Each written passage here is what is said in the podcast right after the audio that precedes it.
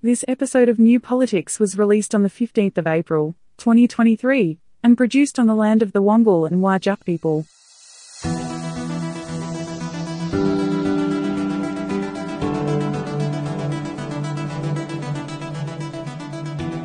Welcome to New Politics. In this episode, another resignation in the Liberal Party, and are there more to follow? And the cost blowout in the Inland Rail project is yet another example of why Barnaby Joyce should leave politics. I'm Eddie Djokovic, editor of New Politics. I'm David Lewis, currently writing a hip hop musical on the life of Alfred Deakin. And if you'd like to support New Politics, you can support us through a Patreon subscription, but whether it's a subscription or whether you just want to listen in, read our material online, or buy a t shirt or buy a book, it's all available at newpolitics.com.au, and all of this is a good way to support independent journalism.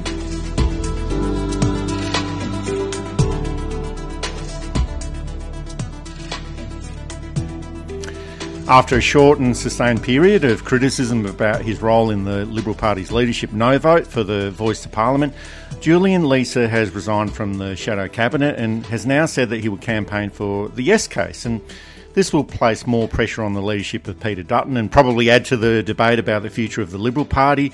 Now, it's still not clear what Julian Leeser is going to do now. He said that he resigned from Shadow Cabinet so he could campaign for the Yes case, and he's also said that he wants to make amendments to what has already been proposed. And he didn't end up repudiating any of Peter Dutton's claims that the Voice of Parliament will end up costing billions of dollars to implement and that it will grind the government to a halt. And all of this, of course, is complete rubbish.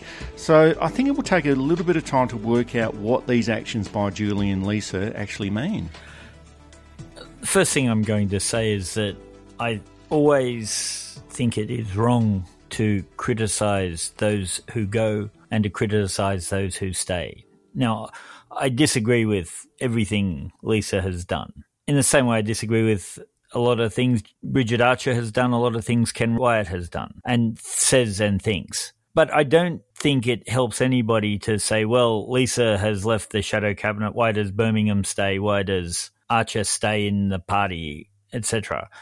One, we don't really know the internal drives that took us to that, and we can only really go on what Julian Leeser has said. And I'm going to take what he says at face value.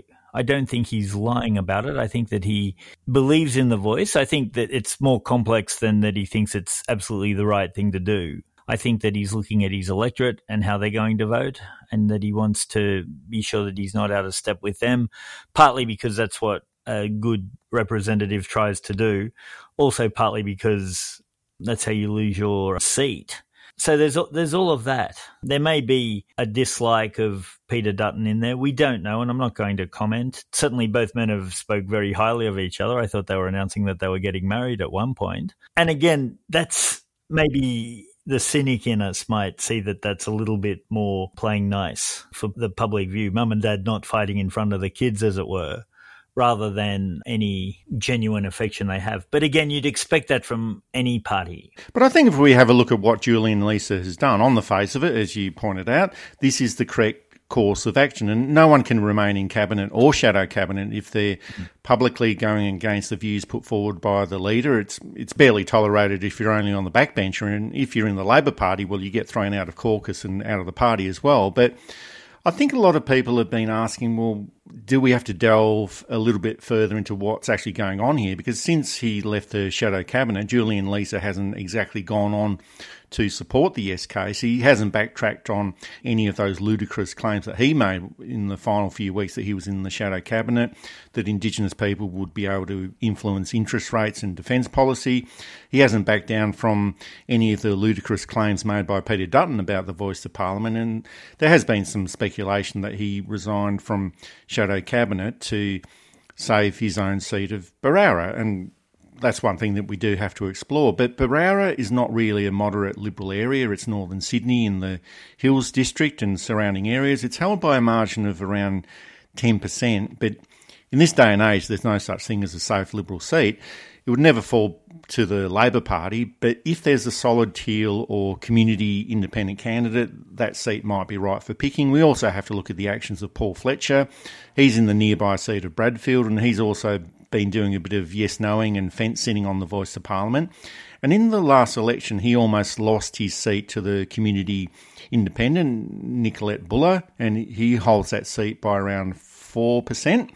So maybe we're all being just a little bit too cynical about this, but the question would be did Julian Leeser resign from Shadow Cabinet because he genuinely believes in the voice of Parliament? And like we only have to look at what he's been saying, or did he resign because he's worried about losing his seat? And I'd say that there's probably a lot of Liberal Party MPs from the city areas, not that there's too many of them left, but they'd be worried about this issue as well. If there's a hard no campaign pushed by Peter Dutton on the voice of Parliament, and on all the evidence so far, and if he is still the leader at the time of the referendum, that's likely to be the case. And those MPs would probably be looking at losing their own seats at the next election, following on from what happened in many blue ribbon Liberal seats in Sydney, Melbourne, and Perth. So as you mentioned before, David, we're not quite sure what's going on in the background, but these would be considerations that a lot of these Liberal Party mm. MPs would be thinking about. Definitely. The party is in disarray, and it's not because of the voice, let's be fair. It was in disarray well before then. The strategy that they're going for, the oppose everything, succeeded to a tiny extent with Abbott. It got them government. They then didn't know what to do when they were in government. And those of us who said that this was a bad tactic and that would lead to disaster if they were to get in and that they were completely unfit to get in were ignored and then continued to be ignored. but it was proven to be correct. But it was proven to be correct. Peter Dutton, in trying to oppose everything, has now painted himself into this tiny corner where I think the majority of Australia sees him as a racist or not a racist, but which is a position no politician wants to be in. It's a position that Tony Abbott found himself in. It's a position John Howard found himself in. It's a position Scott Morrison found himself in, either as racists or not racists, but so it ended badly. It was you know, one of the factors that made sure all of them ended badly on. Dutton won't be able to shake this. He's got too long a reputation. They're down to where he's holding babies and puppies and trying to smile. And it really looks like he's trying to say, must not eat, must not eat. And, you know, we know he's not a monster. His wife told us so. But this isn't helping. No, well, there's a whole lot of issues going on there. But Peter Dutton did say that his role as the leader was to unite the Liberal Party after their crushing loss of the 2022 federal election. But so far, he's done anything but that. Julian Leeser has just resigned from the shadow cabinet. Bridget Archer said that she'll be campaigning for the yes vote. Ken Wyatt has resigned from the Liberal Party. And of course, he's no longer an MP, but it's not a good look if you've got a former Liberal Party minister and a recent former Liberal Party minister resigning from the party on the basis of policy. Andrew Gee also resigned from the National Party over the coalition stance on the voice of Parliament. And that's not an issue for Peter Dutton. He's in a different party, but it's still an mm. issue. Senator Simon Birmingham, he's in shadow cabinet, but he's saying that he won't actively support the no campaign. Maybe he should be resigning as well. But it's pretty obvious what the Liberal Party is trying to do with all of this. Their opposition to the voice to Parliament is intellectually weak. And it seems to be just another example of saying no to absolutely everything proposed by the Labor government. Here's Senator Jacinta Price being asked about the details of the coalition's policy on this issue. You're saying that you do support regional and local voices, but I, I, just want some detail because obviously the criticism of the the current proposition being put to the Australian public for this referendum is, from your perspective, that there's not enough detail. What's the detail on mm-hmm. your proposal? Uh, the detail is about empowering regional voices as opposed to um, and, and, certainly not about. But, but isn't that exactly draw, what the draw, referendum draw, proposal does to use to include regional drawing and local from voices? the structures? Drawing from the structures that already exist no because it's it's about it's about there's a great focus on ensuring that people from the larger built up areas are heard. Now the problem and my understanding has always been that people in regional and remote australia have have hardly had the opportunity to effectively be listened to and maybe it's because of language barriers. So we need to be smart about how we empower which voices. And and as I said, my focus so has always been doesn't the referendum about empowering those that? voices. Isn't that what the proposal no. is to do so that regional and no, local no. voices would be included in the makeup of the voice to parliament, that people are there for fixed terms, uh, the makeup of the voice has changed over time, that there is an obligation to include a, a mix of regional and local voices amongst that as well. Isn't that exactly what's being proposed? No, no, no, no. And if you consider that within places like the Northern Territory, 30% of our population is Indigenous, is Indigenous. And as I said, if we really want to overcome the disadvantage, we've got to focus on where the disadvantage actually exists. It exists in those communities. And I don't believe, and the fundamental principle about all of this is the fact that I don't believe we, we need this in our constitution to actually do what it says. So that was a lot of waffle, not answering the question and deflecting. And what she is actually suggesting seems to be exactly what is being proposed through the voice to Parliament. And seems to me to be just another case of opposing something just because it's coming from her political opponent. So that's Jacinta Price and her plan of attack. Peter Dutton is pretty obvious what his approach is going to be here, and this is what happens when a leader is so desperate to pin all of their leadership hopes on to the one event. So he's obviously trying to get political traction on the failure of the Voice of Parliament, and that's why he's using every label in the book, calling it the Canberra Voice, Albanese's referendum, spreading lies about it costing billions of dollars, bringing up that fiction that it's another part of government and the third chamber. And all of this is trying to boost his own leadership, but all of his efforts seem to be doing the opposite and splintering the party, and it's not a good sign for a leader if you've got backbenchers speaking out and shadow cabinet ministers resigning, and there's not too much sign of a united party there. The party splitting between its its hard right, you could almost call it dry faction. It, it, it's a bit different to the dries of the 80s and the 90s. It's deeply conservative wing, and it's much more moderate wing. Now, the Liberal Party is called the Liberal Party because it was a, a liberal party in the English sense of the word. It was never designed from Menzies' point of view as a conservative party. It did attract some conservatives, particularly those who wanted a political career. And there were some conservatives who served with great distinction and great honor, etc., etc., all being fair. But they were really outliers in the party. Now that this hardline conservative rump is running it, it's falling apart. I think I said it last week that that urban, the, the suburban moderate liberal is finding it hard to find anywhere to go. The modern Liberal Party under Peter Dutton doesn't really represent the traditional Liberal voter. And of course, they had a good run under Scott Morrison, who managed to burn the whole thing down while he pillaged the place. It's a decline that, or it's a split that has been a long time coming. And we can go back to the Peacock Howard conflicts of the 1980s to see who owned the soul of the party. And the Howard faction wins that. I mean, we can stretch it back to Deakin and Reid, the protectionists versus the free traders, which was always going to be a tension in, in any party. But the arguments both got more complex and subtle and much more overt and unsubtle. Whether the party will survive this in its current form, I think, is highly unlikely. I think that there's going to be some kind of breakaway Again, I saw on social media people criticizing Bridget Archer for not leaving, people criticizing Simon Birmingham for not leaving the party, people criticizing Julian Leeser for not leaving. And well, the question is, where do they go? Yeah, one, where do they go? And two, is it possible? And I, I again, I don't know that they're trying to stay in to try and move the party back to their way of thinking nobody really said to John Howard, "Why don't you leave?" Oh, they did actually. Nobody really said to the the Dries, "Why don't you leave?" When the Wets were dominant under Peacock and well Downer, but they stayed in and they reformed the party and and got it to a point where it suited them, which is terrible from our perspective. But it's what you do in a party. So, do they have the will? Do they have the capability? Do they have the strength to do that? Only time will tell.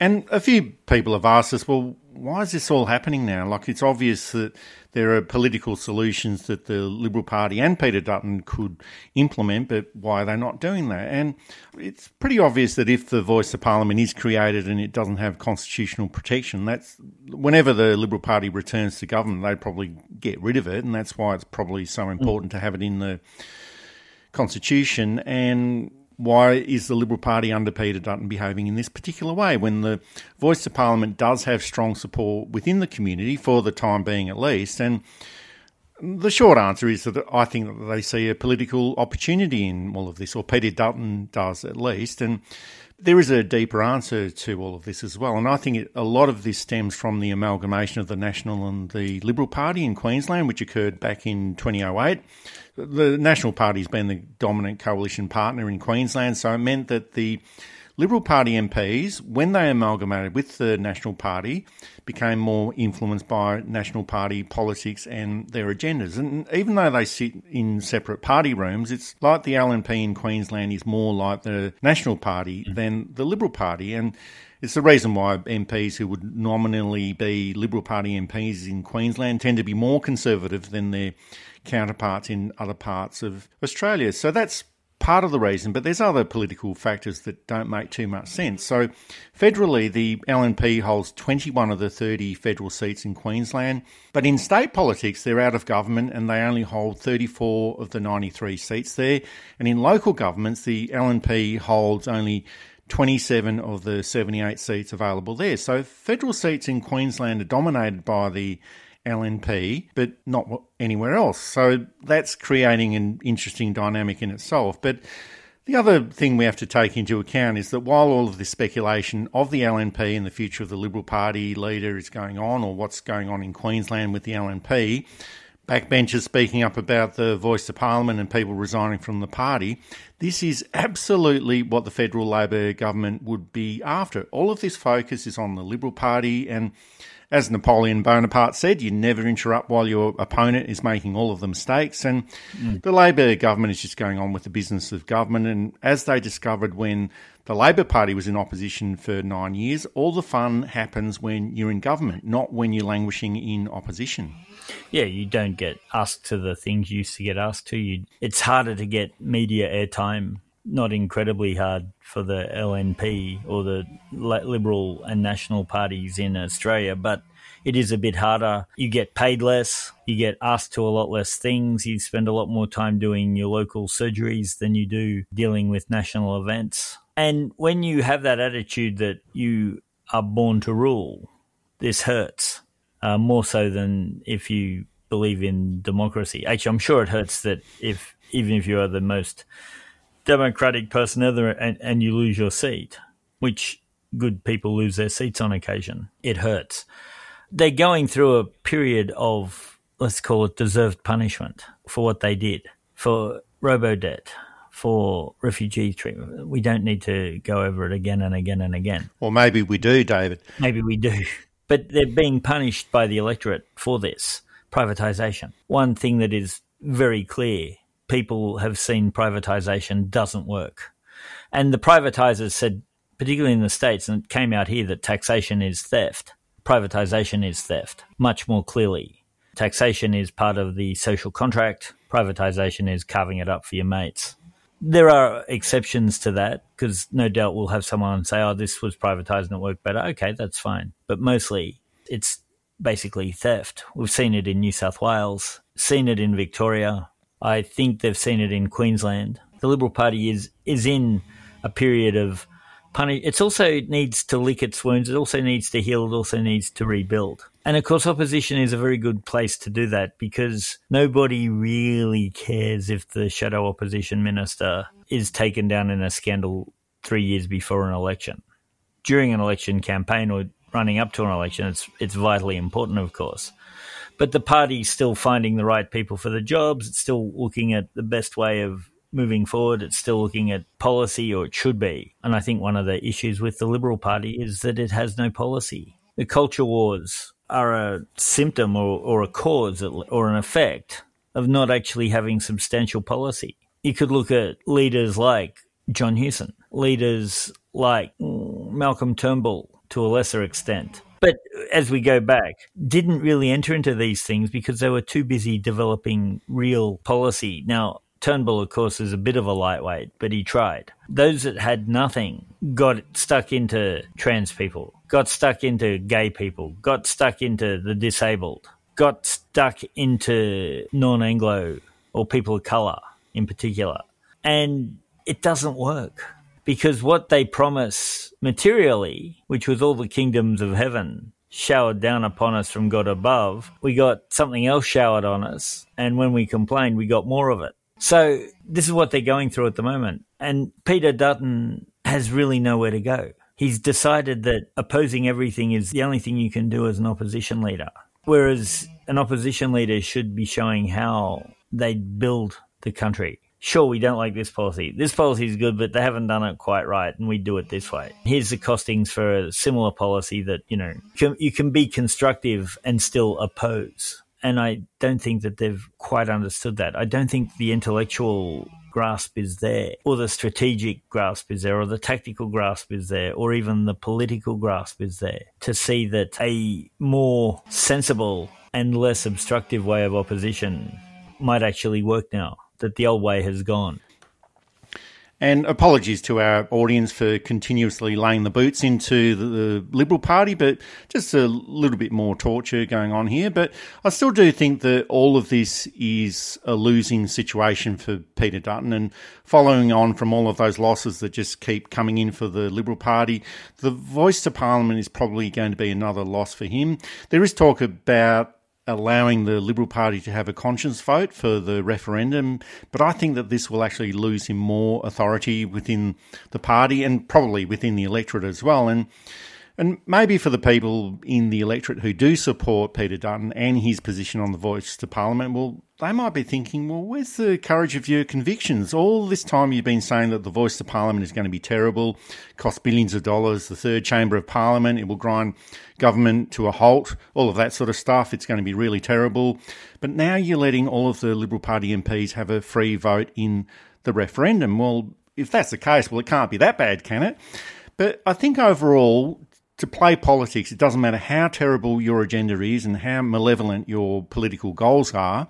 If you do want to succeed, you have to play the game of politics very well. And for me, Peter Dutton is a very bad political player. And if he was a contestant in Australian Survivor, he probably would have been voted off the island a long, long time ago.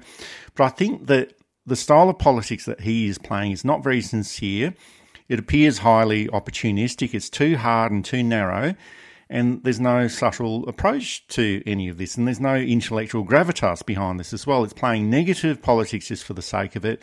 And I think this is being very, very well detected by many people in the electorate. And for me, another good example of this was an article written by the former LNP Senator Amanda Stoker and she's also from Queensland. And that appeared in the Australian Financial Review, where she talked about the need to defeat the voice of Parliament as a political win for the Liberal Party and to sustain a body blow to Albanese's leadership. And that's what all of this is about. It's not about people, it's not about doing the right thing or achieving a positive outcome for the Indigenous community or for the Australian community.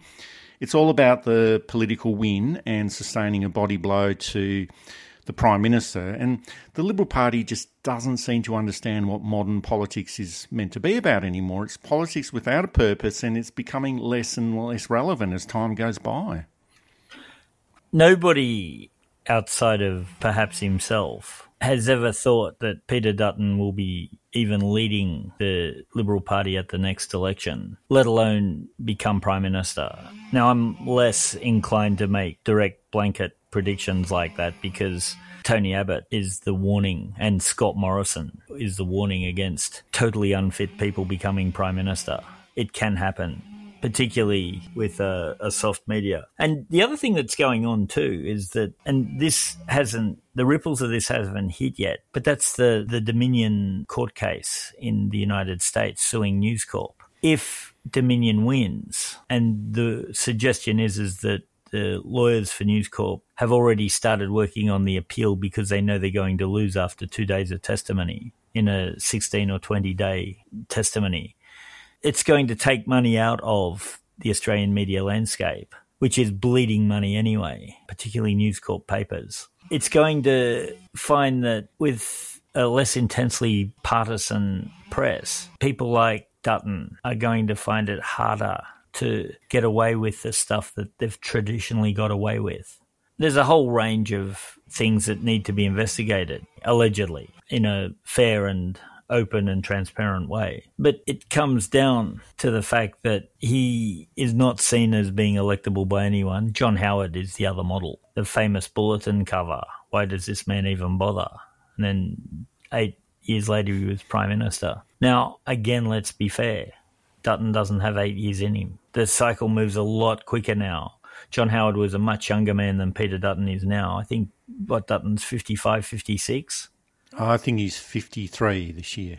He doesn't really have eight years to bumble around trying to learn how to be an appropriate prime minister. I suspect he's got maybe till the end of this year. And if those by elections that are rumoured to be happening are happening and they don't gain, and especially if they lose, and if he becomes the first opposition leader to not support a referendum and it goes through, and this is a likely thing, he's gone and will not be back. You're listening to New Politics. You can subscribe to us on Apple or Google Podcasts, listen through Spotify, YouTube, SoundCloud, and Amazon Music, or you can find us at newpolitics.com.au. And you can now support New Politics through Patreon.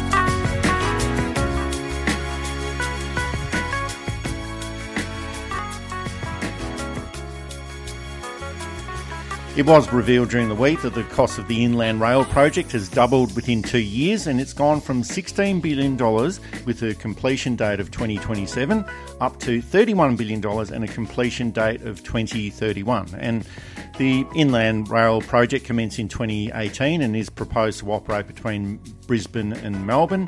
We do realise that Barnaby Joyce is no longer in government, but this was one of his pet projects when he was the Deputy Prime Minister and also the Minister for Infrastructure and Regional Development. And there were also those claims that he was trying to speed up this inland rail project and change the path of the project so it would run closer to the land that he owns near Narrabri, and that's around 1,000 hectares of land, which no one in their right mind would buy unless they knew of some kind of future government project that was going to be developed. And where there's corruption or alleged corruption, Barnaby Joyce is never too far behind. Now, there's two possibilities here. Either the project was undercosted, so it would at least get underway, and then a future government would have to worry about the funding of it, or there's been some serious mismanagement of funding arrangements and contracts. But either way, it looks like there's been some unethical behaviour and possibly some corrupt behaviour going on. Same thing has happened in New South Wales with the uh, rail from Parramatta to the city. It's blown out. The new New South Wales government has to manage its 30% increase. It went from $17 billion to $25 billion, something like that. And the Premier has basically said, we have to slow this down till we work out how to fix it which is not an unreasonable position to take, although very frustrating for those people whose houses have been knocked down and who had to move and whose jobs have relied upon getting this contract, etc.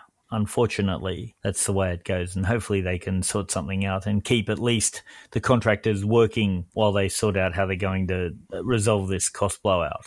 So, yeah, the inland rail has been something that's been proposed since the 1890s. And then when the Northern Territory is formed, ever since then, and all over the place. Now, is rail still a viable option when they've moved everything to truck and most freights to truck and shut a lot of rail down in the country? That's one thing that we should ask. Should they have shut the rail down? That's a whole other question, but short answer no, they shouldn't have. Secondly, Barnaby if it gets up, and I doubt it will, it's going to be his only achievement. And it's a fractured, broken, limping achievement that just crosses the line. An achievement of government waste, government corruption, company greed, and how basically not to run a big project.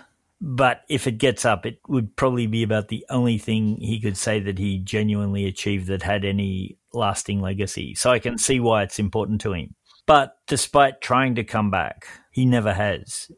Five years ago, we said he, his career was dead. I wrote a political obituary for him. I still see no reason to change that. Yeah, he was the drought envoy, but what came out of that? Some text messages that we never saw, most likely because they never existed.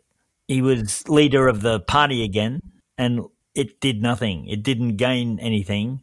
It lost a bit and his loutish behaviour cost him the job again, and he won't be back as leader, no matter how much he tries to push it.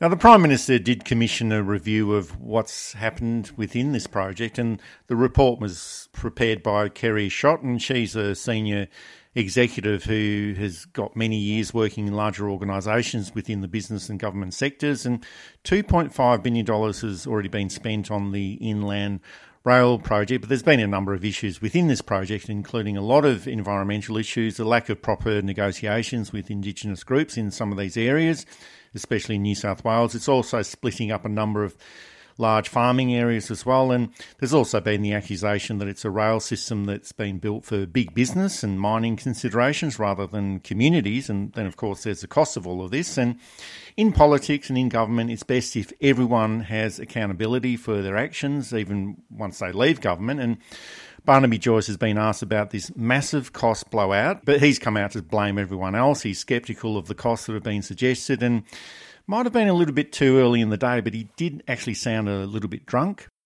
So you're blaming the four different reviews that took place, no, particularly I, around the, the, the, the, the uh, Millmerran stretch, delaying the project, affecting the cost uh, any, blowouts. And any delay means you're going to have to pay more for more for steel, more for contracting, everything, the cost of everything goes up. The more you delay, the more it costs. But, Barnaby Joyce, this went from $16 billion, I thought it was 14, let's say $16 billion according to the new minister, to $31.4 billion. That's astronomical. Let's have a look at the numbers. Why don't they say a trillion dollars? If you can't actually provide the details of exactly how this is made up, then it's just a number. Well, uh, well, Dr. Schott has in her uh, over 100-page report, as I understand it. Do, have you read that report by Dr. Schott? No, I haven't. Is there a, why, why not? Given it's your project, you're so proud. Well, of? I'm happy. I'm happy. Well, I'm very proud of it because if we don't get it, we're going to. It takes about 750,000 tons of carbon emissions uh, out if you wanted to have the green movement of of of of goods, and this is the way to do it. We've also got a business plan to uh, get bulk commodities into Gladstone as well. I think that's incredibly important. Did you ignore the advice to get the right people involved from the start? Because Dr. Kerry Schott has been critical in her report of, on well, this point. She would, Kerry Schott, in her role with uh, basically green energy, uh, and, and I've sort of locked horns in the past. So I, am not surprised that Kerry Schott, who is the grand architect of you know you know the renewable power, which is costing us. But can I get you to answer that? Her criticism was that you didn't get the right people involved from the start, and that's what's caused the delays and the cost blowouts. Board, no, that's I mean that's so that's pathetic uh, that Kerry would say that. A board has overview, but the actual cost they, they, you don't select the accountants and you don't select the quantity surveyors. That is done in the in the corporate structure of the inland rail.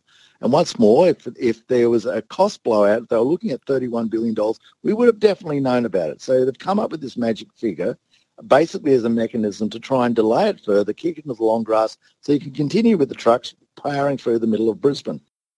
The $31 billion, that's a lot of money, David. That's almost the price of two or three AUKUS nuclear submarines. But these costings have come from the Australian Rail Track Corporation. They haven't been made up or magically come out of thin air. These were figures that were provided by the ARTC, and they've also suggested that the reasons behind the cost blowout are the original project design and initial scoping details were inadequate, and unsuitable people were appointed to senior positions within this project. And governments are meant to be on top of all of this, whether they come from the left or the right or the centre. They are meant to do these types of projects competently, and it's just another example of the corruption, incompetence left behind by the previous coalition government. And every couple of months, there's another issue that we hear about from the coalition's time in government. There were the secret ministries of Scott Morrison. There's million dollar payments for reports that were never produced. And now these cost blowouts are happening within the Inland Rail project. And it's like there's a never ending list of totally bad behaviour by a corrupt former government. It's somewhat of a tradition that governments, particularly Liberal governments, leave booby traps for the incoming Labor government. Sometimes it's a higher strategy of making sure that the Labor government spends all their time fixing stuff up and then they can present the Labor government as look at all the bad stuff they did. Sometimes it's just pure incompetence. I think this is a mix of the two. It's vexatious, obviously, for the government. And I'd say the same, by the way, if it was the other way around. It's painful and it takes away from things that could be done that the government wants to do. Of course, the Prime Minister and a government only get so much that they get to do. The rest of it they have to fix because it's there. Harold Macmillan, one of the British prime ministers, said, What is it about being prime minister? And he says, Events, dear boy, events. And you can be dragged into situations that you had no idea that you were going to be dragged into. And the whole vision for your government has gone out the window. And when these things have been bought by a government that didn't run things very well, let's be frank, and we have now things like this railway that is going to be a financial disaster. It's not going to make its money back in any time soon. They won't be able to sell it off because no one will want it. And it'll be just another white elephant. And we also have to take into consideration that these types of reviews and reports do have a political motivation. New governments always want to keep reminding mm. the electorate about the reasons for why they voted out a previous government, and this is exactly what the Albanese government is doing here, as well as trying to get to the bottom of all of this. But even within that political context, a $15 billion cost blowout within two years for a project that was meant to cost $16 billion, and, and even that $16 billion was seen to be a little bit too much, that's award winning scandalous behaviour. And that's not to say that this inland rail project should never have been built. As you mentioned before, David, it's been on the agenda of different federal governments since Federation and even before then, but it's just a question of the merits of this inland rail project now. So all of this is totally over the top, and I'm just wondering if this review is also setting up the inland rail project so it can be shoehorned into the National Anti Corruption Commission when it comes into existence in a few months' time. And the hearings of all of this are meant to be uh, all secret, but I can imagine that Barnaby Joyce will be one of the first people to appear at the Anti Corruption Commission. And of course, we can't predict what will happen in the future. As you mentioned before, David, we did predict that Barnaby Joyce was going to be gone five years ago, but he's still here. He's not in office, but he's still in Parliament. He resigned as National Party leader in disgrace in 2018 over sexual misconduct and travel expenses. He should have been booted out then from public life, but he's still here. And on top of all this, you have to think, well, what's the point of Barnaby Joyce being in politics? He's got no political clout. He spews his bile in the media and especially on the Voice of Parliament at the moment. But I think that that style of retail politics, which the mainstream media loves to lap up, I think it's way past its use by date. And I know that it's hard to give up a $210,000 salary when you haven't got too much to do and you're holding an ultra safe seat in New England, but there isn't really any point in Barnaby Joyce being in politics anymore, except to appear at the National Anti Corruption Commission and do a little bit of explaining when he gets there. He's got no other option, much like several of his colleagues and allies. No one wants to hire him. He runs, by the looks of things, a very expensive lifestyle, and he can't get a job outside. I suspect. I doubt anyone has approached him with job offers. I don't know if he's actively looking. That's none of my business anyway. Oh, well, I guess you look at the $210,000 pay packet and you think, well, I'm not leaving that when you don't need to do anything, and if you shut your mouth just enough, you can be a rabble rouser and a stirrer without upsetting the leadership of the party too much. Littleproud hasn't had to publicly berate him for a, some time now, at least six or eight months. So that to me suggests that Barnaby knows that his political career has reached its zenith and that he can hopefully plateau it from now to retirement, which will be in te- another couple of elections. The job that I think he was hoping for with Gina Rinehart, it, it was vetoed by her children, and no other mining or agricultural or quango or semi government has as yet offered him work for whatever reason. That's it for this episode of New Politics. Thanks for listening in. And if you'd like to support our style of journalism and commentary, please make a donation at our website at newpolitics.com.au. We don't beg, plead, beseech, or gaslight you about journalism coming to an end. We just keep it very simple. If you like what we do, please send some support our way. It keeps our commitment to independent journalism ticking along. I'm Eddie Djokovic. Thanks for listening in, and it's goodbye to our listeners. I'm David Lewis. We'll see you next time.